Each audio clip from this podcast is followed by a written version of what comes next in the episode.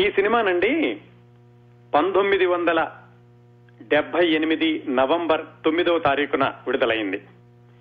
ఆ రోజుల్లో ఘన విజయం సాధించినటువంటి చిత్రం. కళాత్మక దర్శకుడి చేతిలో రూపుదిద్దుకున్న వ్యాపారాత్మక చిత్రం. ఆ తర్వాత మూడు దశాబ్దాల పాటు అగ్రస్థాయి హీరోగా కొనసాగిన ఓ నటుడికి ఇది నటన పరంగా మూడో సినిమా విడుదలైనటువంటి రెండో సినిమా. అగ్రస్థాయి హీరోగా కొనసాగారు అంటే ఈ సినిమాలో మాత్రం ఆయన హీరో కాదండి. అసలు ఆ మాటకు వస్తే ఈ సినిమాలో హీరో హీరోయిన్లు అనే వాళ్ళే ఉండరు. అది కూడా ఈ సినిమా ఒక ప్రత్యేకత. తరువాతి ఆధారం. సినిమా నిర్మాత పేరే ఈ సినిమా నిర్మాణ సంస్థ పేరు కూడానండి. ఆ సినీ నిర్మాణ సంస్థకి ఇదే మొట్టమొదటి సినిమా. ఇది కొంచెం కష్టమేమో ఈ ఆధారం వల్ల కనుక్కోవడం. కొంచెం తెలుగు సినిమాలని చాలా దగ్గరగా పరిశీలించే వాళ్ళ కోసం ఇంకొక ఆధారం చెప్తాను. ఈ సినిమా నిర్మాత మేకప్ డిపార్ట్మెంట్లో పనిచేస్తూ ఉండేవారండి. ఈ సినిమాలోని ప్రధాన పాత్రలన్నీ కూడా మహాభారతంలోని ప్రధాన పాత్రల్ని పోలి ఉంటాయి. కథ మాత్రం మహాభారతానికి ఈ సినిమా కథకి సంబంధం లేదు. కాకపోతే సినిమా పేరు కూడా మహాభారతాన్ని గుర్తు తెచ్చి గుర్తుకి తెచ్చేలాగా ఉంటుంది. ఇది చాలా పెద్ద ఆధారం అండి. చిట్ట చివరి ఆధారం. ఆ రోజుల్లో రౌద్ర రసం నిండినటువంటి పాత్రలకి పెట్టింది పేరు అయిన ఒక నటుడు ఈ సినిమాలో చాలా విభిన్నమైనటువంటి పాత్ర పోషించారు. అది చాలా పెద్ద ఆధారం. ముప్పై ఐదు సంవత్సరాల క్రిందట విడుదలై ఘన విజయం సాధించిన బాపు గారి పదకొండవ సినిమా చిరంజీవి గారికి విడుదలైన రెండవ సినిమా ఆయన నటించిన మూడవ సినిమా మన ఊరి పాండవులు. ఆ చిత్ర విశేషాలు ఈ రోజు ఈ వారం సినిమా శీర్షికలో తెలుసుకుందామండి. ఈ పేరుకు తగినట్టుగానేనండి ఈ సినిమాలో పాత్రలన్నీ కూడా భారతంలోని పాత్రల స్ఫూర్తితో వచ్చినాయి. కథ మాత్రం అది కాదని ముందే చెప్పుకున్నాం కదా. అసలు ఈ కథ ఏమిటో క్లుప్తంగా చూద్దాం.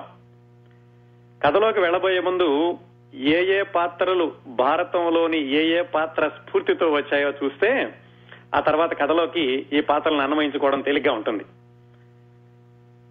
ఒక మాటలో చెప్పానంటేనండి ఈ కథ చాలా తేలిక. ఒక ఊళ్ళో దుర్మార్గాలు చేసేటటువంటి విలన్ అతని ఆట కట్టించడం. ఒక్క వాక్యంలో సింగిల్ లైన్లో చెప్పాలంటే అది కథ. ఆ దుర్మార్గుడైనటువంటి విలన్ ఎవరంటే రామ్ భూపాల్ దొర. అది వేసింది రావు గోపాలరావు గారు. దానికి భారతంలోని స్ఫూర్తి దుర్యోధనుడు అనుకోవచ్చు. ఆయన చుట్టుపక్కల ఉన్నటువంటి పన్నెండు గ్రామాల్లో ఉన్న దేవాలయాలన్నిటికీ ధర్మకర్త ఆయన. ఆయన అసిస్టెంట్ అల్లు రామలింగయ్య. ఆయన కనెక్షన్ కన్నప్ప అంటారు చిత్రాలు. ఆయన్ని శకుని స్ఫూర్తిగా ఆ పాత్రను రూపొందించారని చెప్పుకోవచ్చు. అలాగే ఆ ఊళ్ళో ఐదుగురు మంచి కుర్రాళ్ళు ఉన్నారు. ఒకతని పేరు రామం అది ధర్మరాజు స్ఫూర్తిగా వచ్చినటువంటి పాత్ర. అది పోషించింది మురళీమోహన్ రెండోది అర్జునుడు స్ఫూర్తితో రూపొందించిన పాత్ర పార్థు. ఆ పాత్ర నటించింది చిరంజీవి. అప్పటికి ఆయనకి ఇంకా ఇది నటనలో మూడో సినిమా విడుదలైన రెండో సినిమా. భీముడు స్ఫూర్తితో ఈ చిత్రంలో ఉన్న పాత్ర పేరు కూడా భీముడే. అది ఆ పాత్ర పోషించింది ప్రసాద్ బాబు. అలాగే మిగతా రెండు పాత్రలు భానుచందర్ విజయ భాస్కర్ పాండవుల్లోని చిట్ట చివరి ఇద్దరు. ఇంకా మరి భారతంలో ఈ ప్రధాన పాత్రలన్నీ ఉన్న తర్వాత కృష్ణుడు కూడా ఉండాలి కదా? కృష్ణ భూపాల్. ఆ పాత్ర పోషించింది రెబెల్ స్టార్ కృష్ణరాజ్.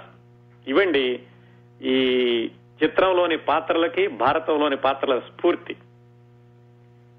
భారతంలో కృష్ణుడు పిల్లన గురవితో ఉంటాడు. ఈ సినిమాలో కృష్ణుడు సారాబుడ్డితో ఉంటాడు. ఆ కథంతా ఎందుకో తర్వాత చూద్దాం. అలాగే చిరంజీవి తల్లి పాత్ర పోషించిన ఆవిడ శాంతమ్మ ఆ పాత్ర పోషించింది ఝాన్సీ. ఆవిడని కుంతి పాత్రతో పోల్చుకోవచ్చు. ఇంకా కథలోకి వెళితే అది ఒక పల్లెటూరు.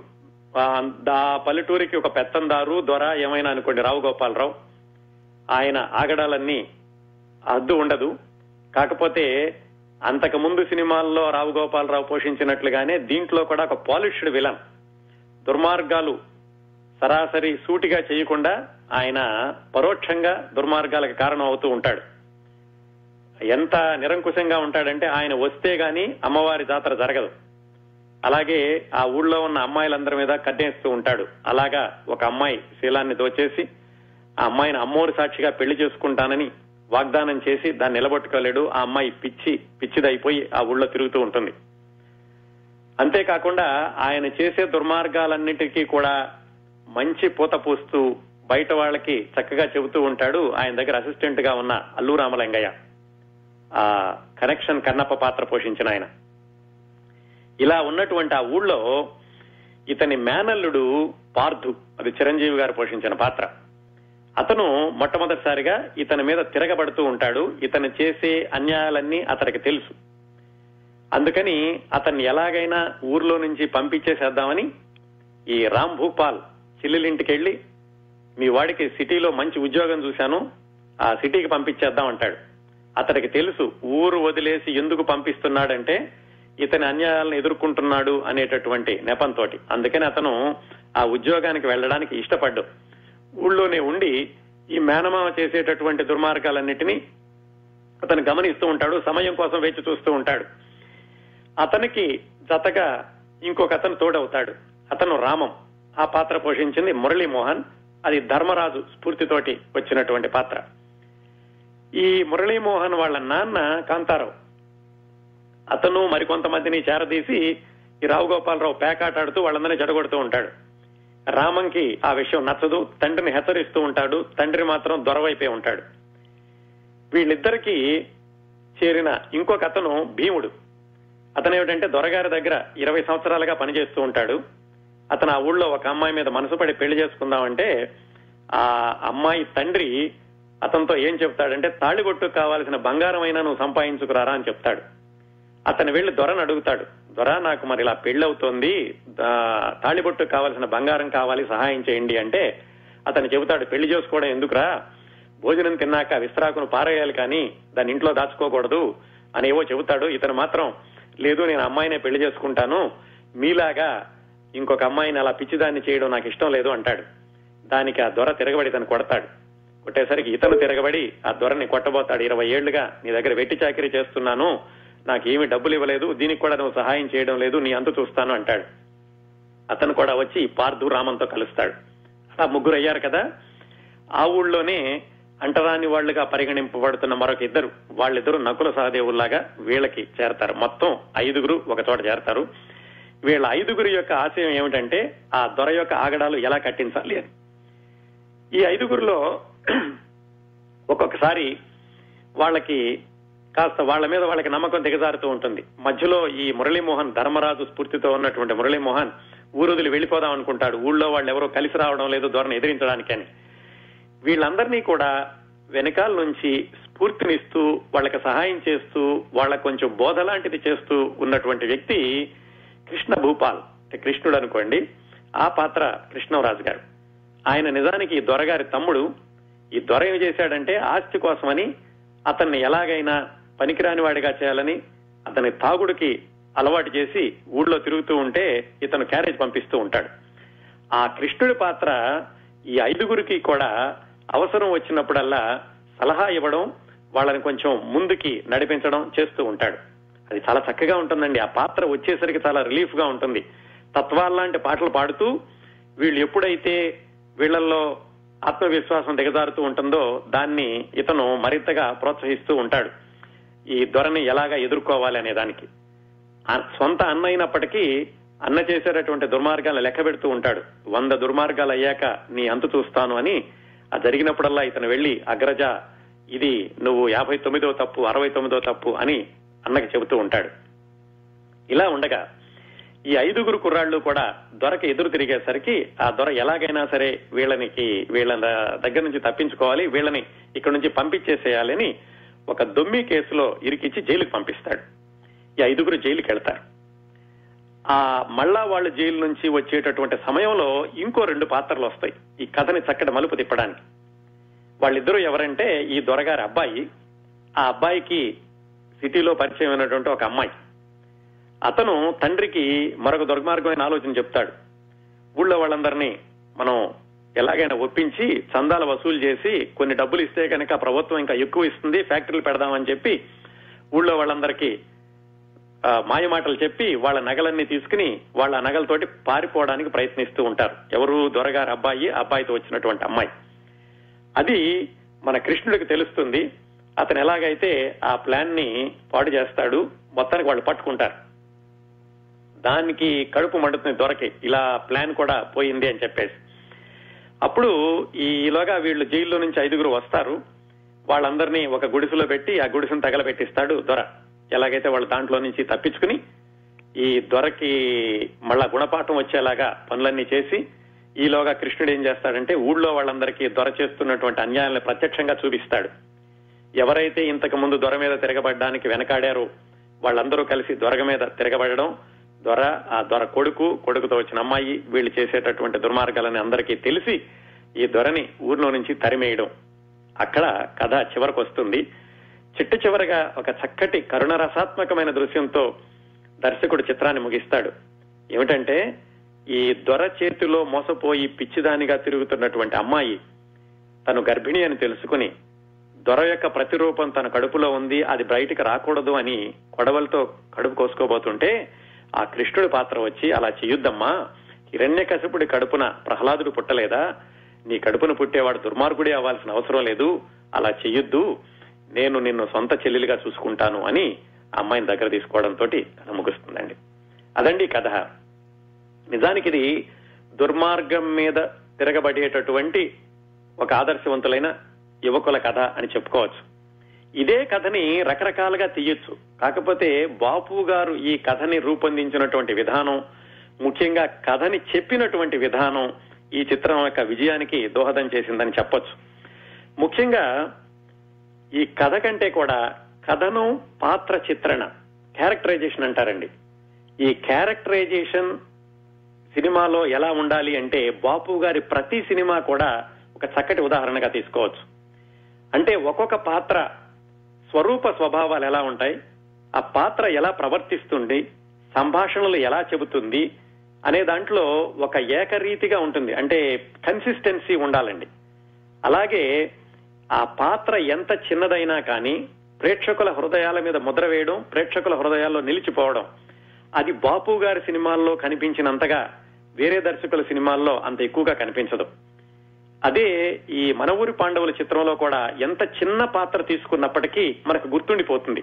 అది ఒక సంభాషణ అవ్వచ్చు ఆ పాత్ర చేసినటువంటి ఒక దృశ్యంలో మంచితనం కానీ చెడుతనం కానీ ఏదైనా కానీ ప్రధాన పాత్రలన్నీ ఎలాగో గుర్తుంటాయి. రావు గోపాలరావు అల్లు రామలింగయ్య కృష్ణరాజు ఇవి ఎలాగో గుర్తుంటాయి.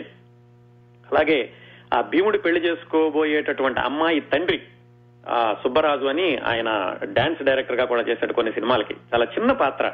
ఉదాహరణకు చెప్తున్నాను. ఆ ఉన్న కొంచెం సేపు కూడా ఐదు నిమిషాలైనా కానీ ఆ సంభాషణతోటి ఆయన చేసే నటనతోటి ప్రేక్షకులకి మిగిలిపోతూ ఉంటుంది. అలాగే అన్ని చిన్న పాత్రలు ఉండండి మిగతా ఏవి చూసుకున్నా కానీ ఆ విధంగా బాపు గారి యొక్క పాత్ర చిత్రణ కథనం ఇంకొక విజయవంత ఈ చిత్రం విజయవంతం అవడానికి దోహదం చేసిన ఇంకొకరు ఎవరంటే ముళ్ళపూడి వెంకటరమణ గారు. సంభాషణలు. చక్కటి సంభాషణలు. మామూలు దృశ్యం మామూలుగానే ఉంటుంది. కానీ ఆ దృశ్యంలో మాట్లాడేటటువంటి పాత్రల యొక్క సంభాషణ చాలా ప్రత్యేకంగా కనిపిస్తూ ఉంటుంది. ప్రేక్షకులు ఊహించినటువంటి సంభాషణలు అలాగే ఒకరి మీద ఒకరు రిపార్టీలు ఇచ్చుకోవడం అది కూడా ఈ చిత్ర విజయానికి చాలా దోహదం చేసిందని చెప్పుకోవచ్చు. ఇంకా మూడవ వ్యక్తి ఈ సినిమా యొక్క ఘన విజయానికి చాలా కీలకమైనటువంటి పాత్ర పోషించింది కెమెరామ్యాన్ అండి. ఆ photo director of photography Balu Mahendra. ఆయన అద్భుతమైనటువంటి ఫోటోగ్రఫీని అందించారు. చిత్రం చూస్తున్నంతసేపు కూడా మనం ఆ ఊళ్ళోకి వెళ్ళిపోతాం. మనం ఆ ఊళ్ళో ఆ వీధుల్లో నడుస్తాం. మనం ఆ ఊళ్ళో తోటల్లో తిరుగుతాం. అక్కడ ఆ పాత్రలు ఏవైతే భావోద్వేగాలని వాళ్ళు చూపిస్తారో అవి మనం అనుభవిస్తాం. అట్లాగా ప్రేక్షకుల్ని కూడా ఆ సినిమాల్లోకి తీసుకెళ్ళగలిగినటువంటి ఫోటోగ్రఫీని నిర్వహించిన బాలు మహేంద్ర ఆయన మూడొక వ్యక్తి అండి. ఈ మూడు కీలకమైనటువంటి విభాగాలు కలిసి ఈ సినిమాని అత్యంత ఘన విజయం సాధించినటువంటి చిత్రంగా నిలబెట్టినాయి. ఈ సినిమా నిర్మాణం వెనకాల అసలు ఈ సినిమా మొదలవడం వెనకాల చాలా ఆసక్తికరమైనటువంటి సంఘటనలు ఉన్నాయండి. నిజానికి ఈ కథ ముళ్ళపూడి వెంకటరమణ గారు రాసింది కాదు. ఈ కథ మూలం ఒక కన్నడ సినిమా. ఆ కన్నడ సినిమాని తెలుగులో అనువాదం చేసి మనకు తగినట్లుగా మార్చుకుని ఈ కృష్ణుడి పాత్రని కొత్తగా సృష్టించి ఈ సినిమాను విజయవంతమైనటువంటి చిత్రంగా తీర్చిదిద్దారు. ఈ మనవూరి పాండవులు సినిమా గురించి చెప్పుకోవడం మొదలు పెట్టాలంటేనండి నిర్మాత దగ్గర మొదలు పెట్టాలి ఆయన పేరు జయకృష్ణ. అప్పట్లో కృష్ణరాజు గారికి పర్సనల్ మేకప్ మ్యాన్గా ఉండేవాళ్ళు. అసలు ఆయన నేపథ్యం నుంచి మొదలుపెట్టి ఈ సినిమాకి పునాది ఎలా పడిందో చూద్దాం. ఈ జయకృష్ణ గారు ఈ మధ్యనే ఎక్కడో పేపర్లో చూశాను. ఆయన ప్రస్తుతం ఆర్థికంగా చాలా ఇబ్బందుల్లో హైదరాబాద్లో ఎక్కడో మణికొండలో ఉంటున్నారు అని. ఆయనకి ఇప్పుడు డెబ్బై రెండు సంవత్సరాలు. ఈ సినిమా ముప్పై ఎనిమిది సంవత్సరాల క్రిందట వచ్చింది ముప్పై ఐదు సంవత్సరాల క్రిందట వచ్చింది కదా. ఈ జయకృష్ణ అన్న ఆయన పశ్చిమ గోదావరి జిల్లా అత్తిలి దగ్గరలో కోమర్రు అనే ఊళ్ళో పుట్టారండి పంతొమ్మిది వందల నలభై ఒకటిలో. దాదాపుగా ఇరవై సంవత్సరాలు వయసు వచ్చాక ఆయన జీవనోపాధిని వెతుక్కుంటూ మద్రాసు వెళ్ళారు అప్పట్లో మద్రాసులో వాళ్ళ మేనబావ ఒక ఆయన ఉండేవాడు. అక్కడ ఆయన రకరకాల డిపార్ట్మెంట్లలో మారి చిట్ట చివరికి మేకప్ డిపార్ట్మెంట్లో అసిస్టెంట్గా చిత్రరంగ ప్రవేశం చేశారు. ఎవరు? ఈ మన ఊరి పాండవులు తీసిన జయకృష్ణ అన్న ఆయన ఆయన అక్కడ అప్రెంటిస్గా చేరి రకరకాల ఎక్స్- అనుభవాలు తెచ్చుకుని కాస్త అనుభవం వచ్చాక గుమ్మడి గారి దగ్గర పర్సనల్ మేకప్ మ్యాన్గా రమేష్ అని ఒక అతను ఉండేవాడు. ఆయనకి అసిస్టెంట్గా చేరారు. అట్లా అసిస్టెంట్ మేకప్ మ్యాన్గా చేరి కొన్ని ఆరు ఏడు సంవత్సరాలు ఏడెనిమిది సంవత్సరాలు చేశారండి. ఆ తర్వాత పంతొమ్మిది వందల అరవై తొమ్మిదిలో బిఎన్ రెడ్డి గారు బంగారు పంజరం అనే సినిమా తీశారు. బిఎన్ రెడ్డి గారు అంటే క్రిందటి వారమే మనం వందే మాత్రం చిత్రం గురించి మాట్లాడుకున్నాం. ఆయన తీసిన చిట్ట చివరి సినిమా బంగారు పంజరం. ఆ సినిమాకి ఈ జయకృష్ణ నాయన చీఫ్ మేకప్ మ్యాన్గా ప్రమోట్ అయ్యారు. ఆ బంగారు పంజరం సినిమాకి చీఫ్ మేకప్ మ్యాన్గా పనిచేస్తూ ఉండగానే బంగారు తల్లి అని ఇంకో సినిమాకి కూడా ఈయన చీఫ్ మేకప్ మ్యాన్గా పనిచేసే అవకాశం వచ్చింది. అక్కడ బంగారు తల్లిలో ఒక పాత్ర పోషించిన కృష్ణరాజు గారికి ఈయన మేకప్ చేశారు జయకృష్ణ గారు. అక్కడ వాళ్ళిద్దరికీ పరిచయం అయి అక్కడి నుంచి కృష్ణరాజుకి పర్సనల్ మేకప్ మ్యాన్గా కొనసాగడం మొదలైంది. ఈ జయకృష్ణ అన్న ఆయన వాళ్ళిద్దరూ చాలా మిత్రులు కూడా అయ్యారు. అప్పట్లో ఈ జయకృష్ణ ఆయన ఎంత బిజీగా ఉండేవాడంటే ఒకేసారి పన్నెండు పదమూడు సినిమాలకు పనిచేయడం ఆయన దగ్గర పదమూడు మంది అసిస్టెంట్లు ఉండేవాళ్ళు. ఇంకా ఆయనకి ఆ రోజుల్లో జయకృష్ణ గారి దగ్గర మేకప్ చేయిస్తే కనుక నటుడు గాని నటి గాని తొందరగా పైకెళ్తారు అని ఒక పేరు కూడా వచ్చింది. పండంటి కాపురంలో జయసుధ గారికి తూర్పు పడమరలో మాధవి గారికి ఆ రోజుల్లో రాజా అని ఇంకొక యంగ్ హీరో ఉండేవాడు. ఆయనకి వీళ్ళందరికీ కూడా మొట్టమొదటిసారిగా మేకప్ టెస్ట్ చేసింది ఈ జయకృష్ణ అన్న ఆయన కృష్ణరాజు గారికి పర్సనల్ మేకప్ మ్యాన్గా కొనసాగుతూ వస్తుంటే కృష్ణరాజు గారు తీసిన మొట్టమొదటి సినిమా కృష్ణవేణి. ఆ సినిమా నిర్మాణం సమయంలో ఈయన చెప్పారు కృష్ణరాజు గారికి నేను కూడా ఈ సినిమా నిర్మాణంలో భాగస్వామిగా చేరతాను అని. కృష్ణరాజు గారు కూడా ఎవరో ఇద్దరు ముగ్గురుతో కలిపి ఆ కృష్ణవేణి చిత్రం మొదలు పెట్టారు ఆ సినిమాలో ఈయనకి ఐదో వంతు వాటా తీసుకున్నారు జయకృష్ణ అన్న ఆయన ఆ సినిమానే కాకుండా ఆ తర్వాత కృష్ణంరాజు గారు నిర్మించినటువంటి భక్త కన్నప్ప అమరదీపం ఆ చిత్రాలకు కూడా ఈయన భాగస్వామిగా కొనసాగారు.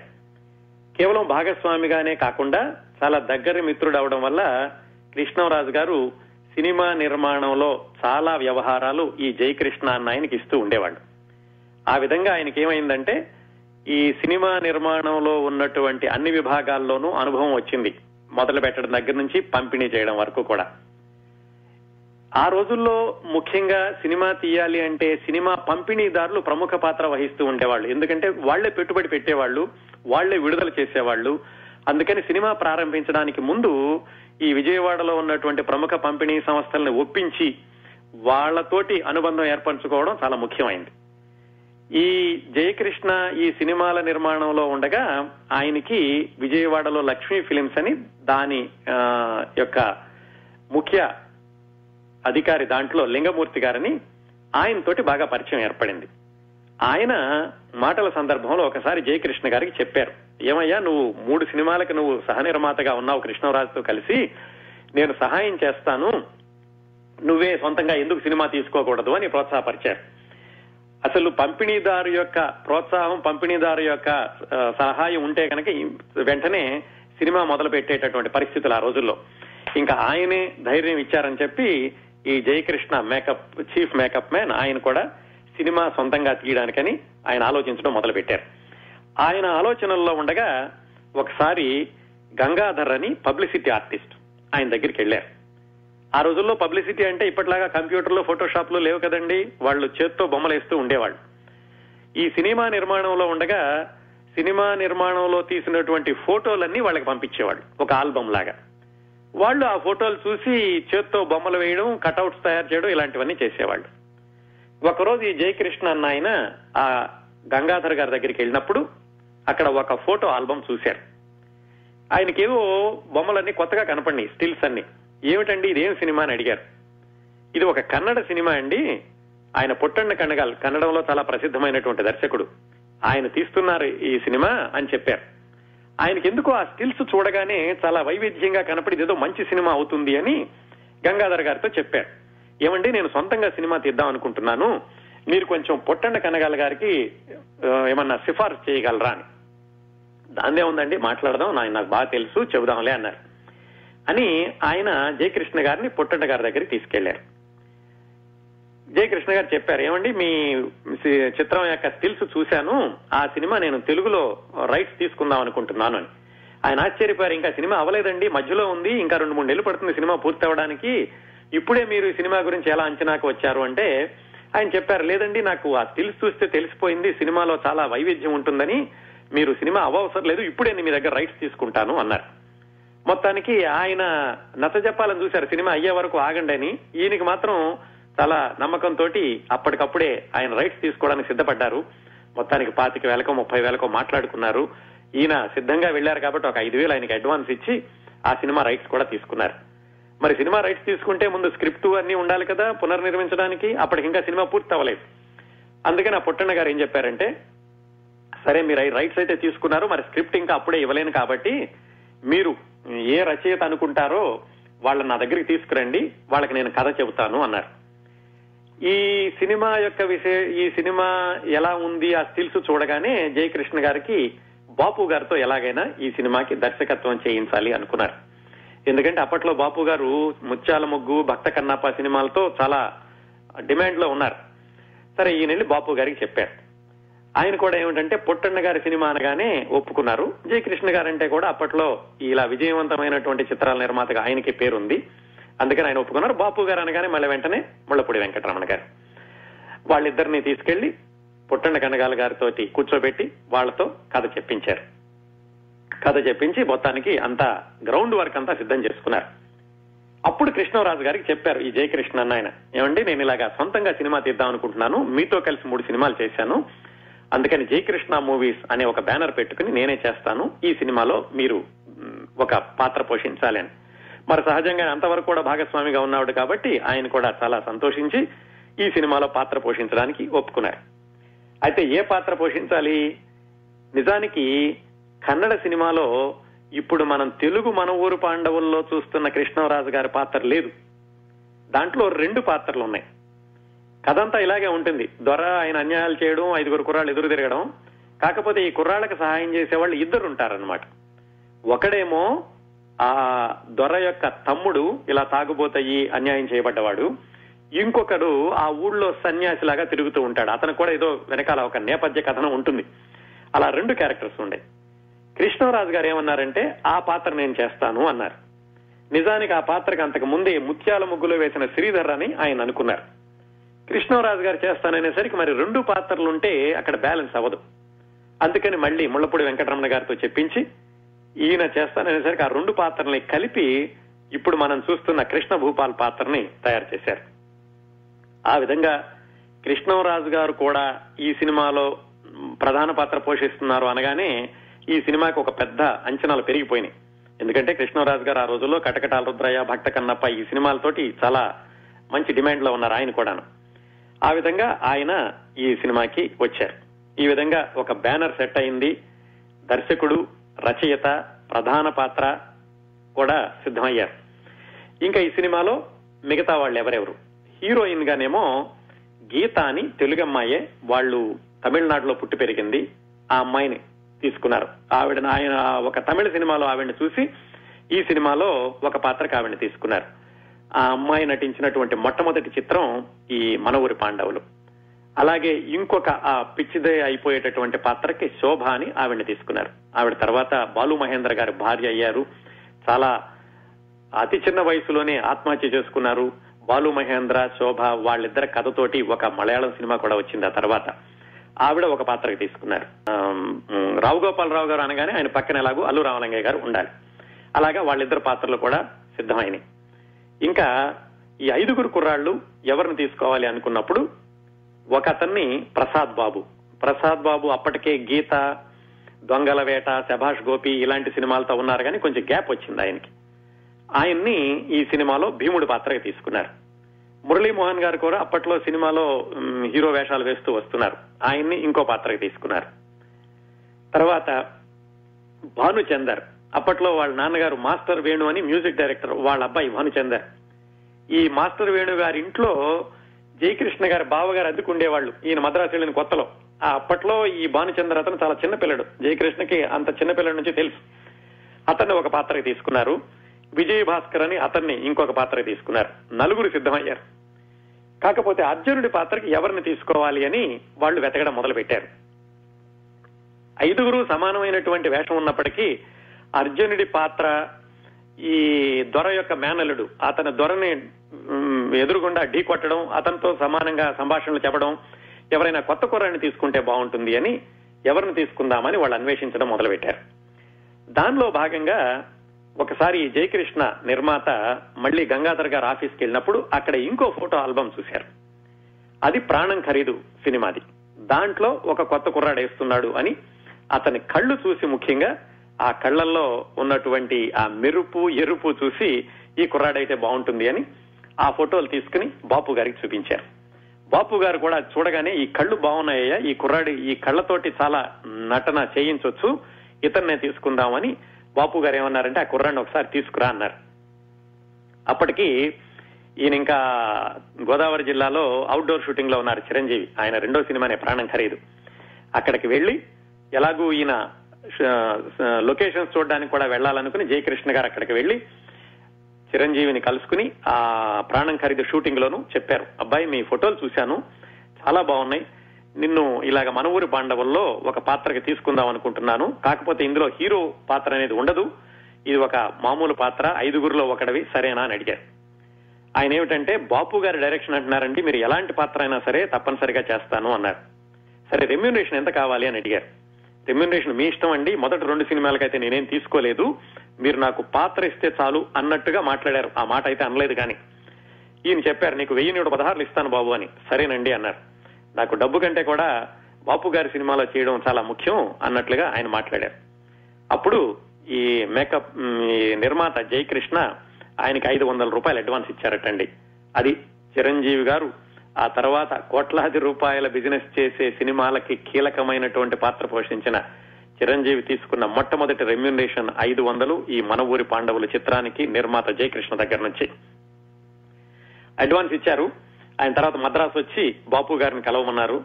బాపు గారిని కలిశారు. బాపు గారికి చూడగానే వెంటనే నచ్చాడు ఆయన. దాంతో ఆ విధంగా చిరంజీవి ఈ సినిమాలోకి రావడం జరిగిందండి. ఇంకా బాపు గారు అనగానే రమణ గారే డైలాగ్స్ రాయడం అంతాను ఆ వాళ్ళిద్దరికి అలవాటైనటువంటి కాంబినేషను. పాటలకి బాపు రమణ అనగానే కేవి మహాదేవన్ గారు. ఆయన కూడా ఐదు పాటలు.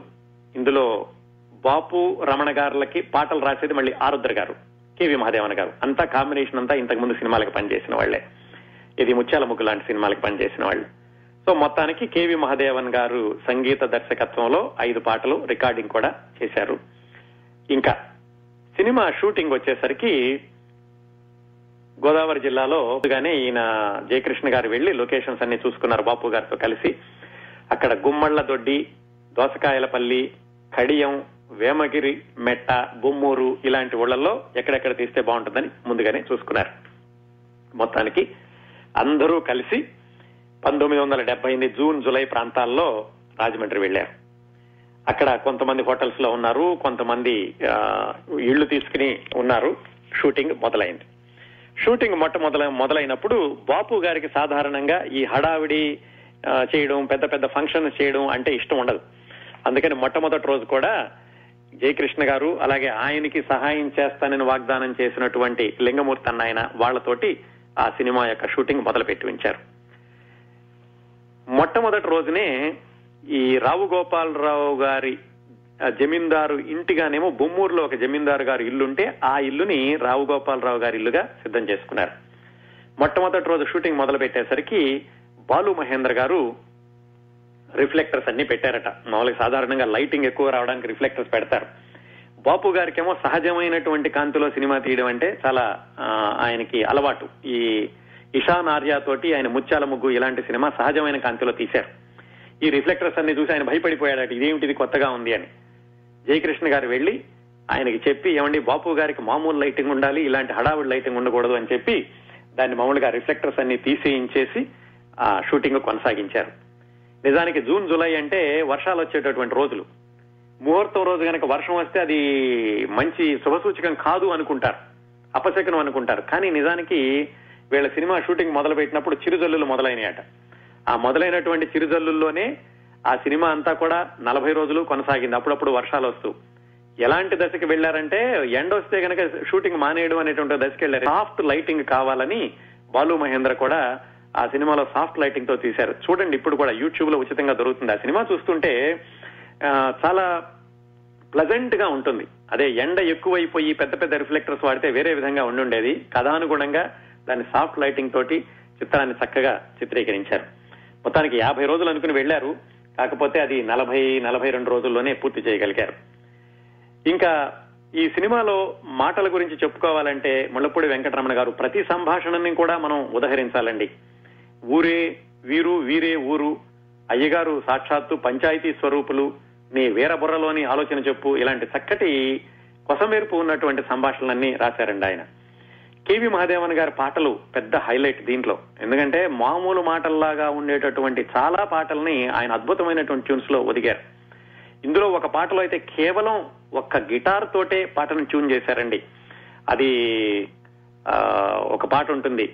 పురికి పిరికి మందు తాగి ఊరంతా నిద్రపోయింది అనే దాంట్లో ఒక గిటారు మాత్రమే వాడారు.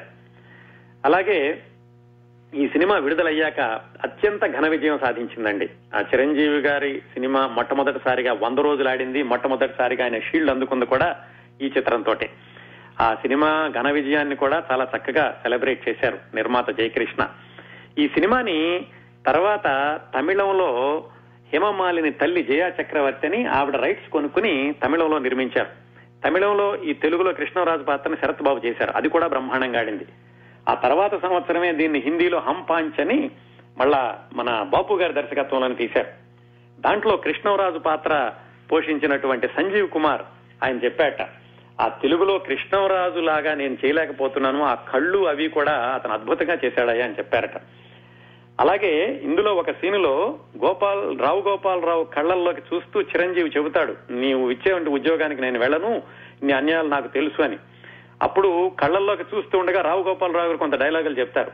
ఆ తర్వాత అన్నారట ఎవరితోనో ఎక్కడ తీసుకొచ్చారా ఈ కుర్రాన్ని ఆ కళ్ళల్లో కాగడాలు కనపడుతున్నాయి కళ్ళల్లో నిప్పులు రగులుతున్నాయి. నా రెండు నిమిషాలు నా కళ్ళలో చూసేసరికి నేను తట్టుకోలేకపోయాను అని. ఆ విధంగా అందరూ కూడా చిరంజీవి కళ్ళ గురించి ఎక్కువగా మాట్లాడుకున్నారు. అవండి ఆ సినిమా ఇప్పటికి చూసినా కానీ కథ తెలిసినా కానీ మనకి ఏమాత్రం విసుగు అనిపించదు. ఆ చిట్ట చివరి వరకు కూడా చూడకుండా ఆపలేం. అవండి మన ఊరి పాండవుల చిత్ర విశేషాలు.